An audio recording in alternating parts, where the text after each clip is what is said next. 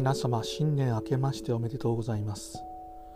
本年もよろしくお願いいたします。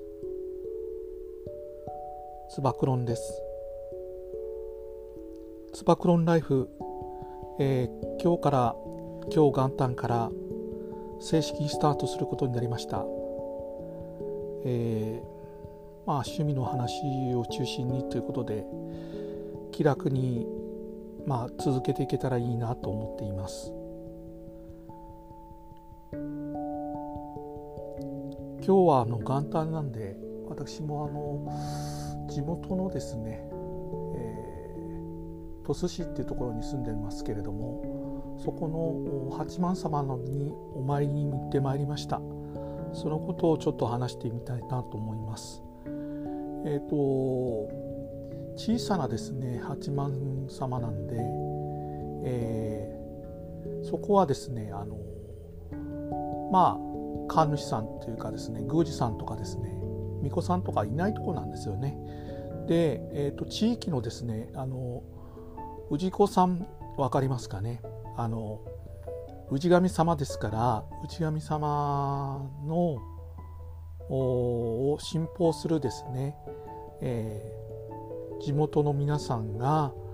えー、助け合ってですねそこの、えー、運営をされているような形でえっ、ー、とですね、えー、社務所っていうのが特になくてテントでですね、えー、そこにお札とかですねお守りとかを、えー、売ってたような形でした。えっ、ー、とまあですね、えー、朝、えー、お参りに行った時に、うんえー、ご挨拶してですねそれからですね、えー、蝶子鉢の方で手を洗って口をすすいでという儀式をしてですねお賽銭をあげてでお参りをしてですねそこでお札とお守りを買って、まあ、帰ってきました。でですね八幡様だからということなんでしょうけれども伊勢神宮のでですねお札がですねあのあったんでですねそれを買い求めてきましたね、まあ、こういう小さいところでですねそういうふうにしてれるのは珍しいのかまあ普通なのかちょっとよく分かりませんけれどもまあですね自分にとってはですね、えー、お世話になっている土地の氏神様の参拝なのでちょっとですね、えー、大事にしたいなということでやってきましたね。でえっ、ー、とですね徒歩で歩いていけるところなんで、うん、往復歩ゆっくり歩いてですね朝寒かったですけれども、えー、天気が良かったんですね。ご来光をですね、え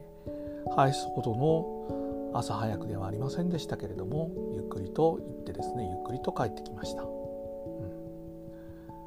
それでですね、えー、まあ写真もですねスマホで撮ってきたりとかですねそういうのはじゃなくてですね僕があの1年以上前にですね買ったガジェットであの DJI っていうドローンを作ってるので有名な会社のオズモポケットというですね三軸ジンバルっていうあのえっ、ー、とですね上下と、うん、左右の回転ですね。で三軸で回転する小さいミニのですね、えー、写真も撮れるムービーも動画も撮れるっていうですねデバイスがあるんですけれどもそれを持ってですね、えー、階段がありますんで階段を上り下りしながらですね写真を撮ったりしましたんで、えーと、リンクを貼ってるですねあのアンカーの、えー、ホームページの方からこれを聞いてる方にはリンクのツイッターのところを僕のところを見てもらうと写真が載せてますんでツイートを見ていただいたらわかるかと思います。でそういうふうにですね、えーと、画角はですね、えーと、スマホレベルぐらいですけれども非常にスムーズにですね動画がですね手ぶれなく撮れるデバイスなんで1年以上経ってですね言いますけれどもファームウェアもアップデートされて非常に使いやすいですねデバイスなんでよくこういうですね手ぶらに近い形で、えー、行く時にはですねえー、持っていく非常に大事なデバイスです。ではですね今回はお正月ということなんで A パートと B パートということで分けてですねお届けしたいと思いますで A パートはこれでまず終わりたいと思います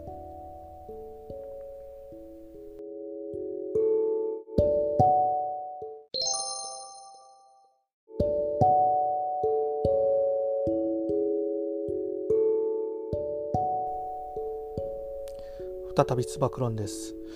B パートをやっていこうと思いますえー、っとですねうん今日はですね、えーと、読書の話をしようかなと思いますね。えーと、皆さんあの年末年始である程度まとまった時間があるんでこれを機会にですね、え、読書をですねされてる方も多いかと思います。で、まあ、忙しい合間だと少しずつですね隙間時間を利用して読むようなそういう新書とかですね文庫とかですねそういうものがまあ多かったりする人もいると思いますけれどもこういうあの長期のですね休みは、まあ、それで貴重なんで、えーまあ、ある程度まとまった本をですね読んでみるっていうのもいいんじゃないかなと思っています。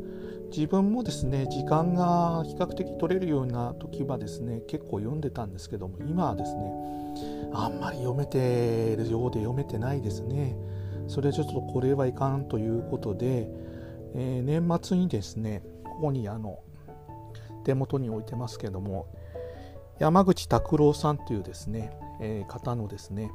9マスで悩まず書ける文章術という本を買い求めました。えっ、ー、と僕はですね今読書は、えー、デジタルですね電子書籍のものを中心に読んでるというまあえー、ということが多いです。ハンドリングですね、持ち運びがあの非常にいいということもありまして、あとはまあ部屋が手狭めということもあってですね、整理するのにですね、ちょっとそういうふうな方向がいいなというので、デジタルのものが主体なんですけどこれはちょっと紙の本です。で久しぶりに紙の本をですね、あのー、買い求めたんでまた新鮮な気持ちでですね読めてるという効用がありますね。9マスっていうのはですねあのいろんな方がですね9マスなんとかとかいうの本を書いてるんですけれども えっとまあ文章術の本ですからどういうふうにしてですね、えっと、文章を書いたらいいんだろうかっていうのを悩みどころですけれども、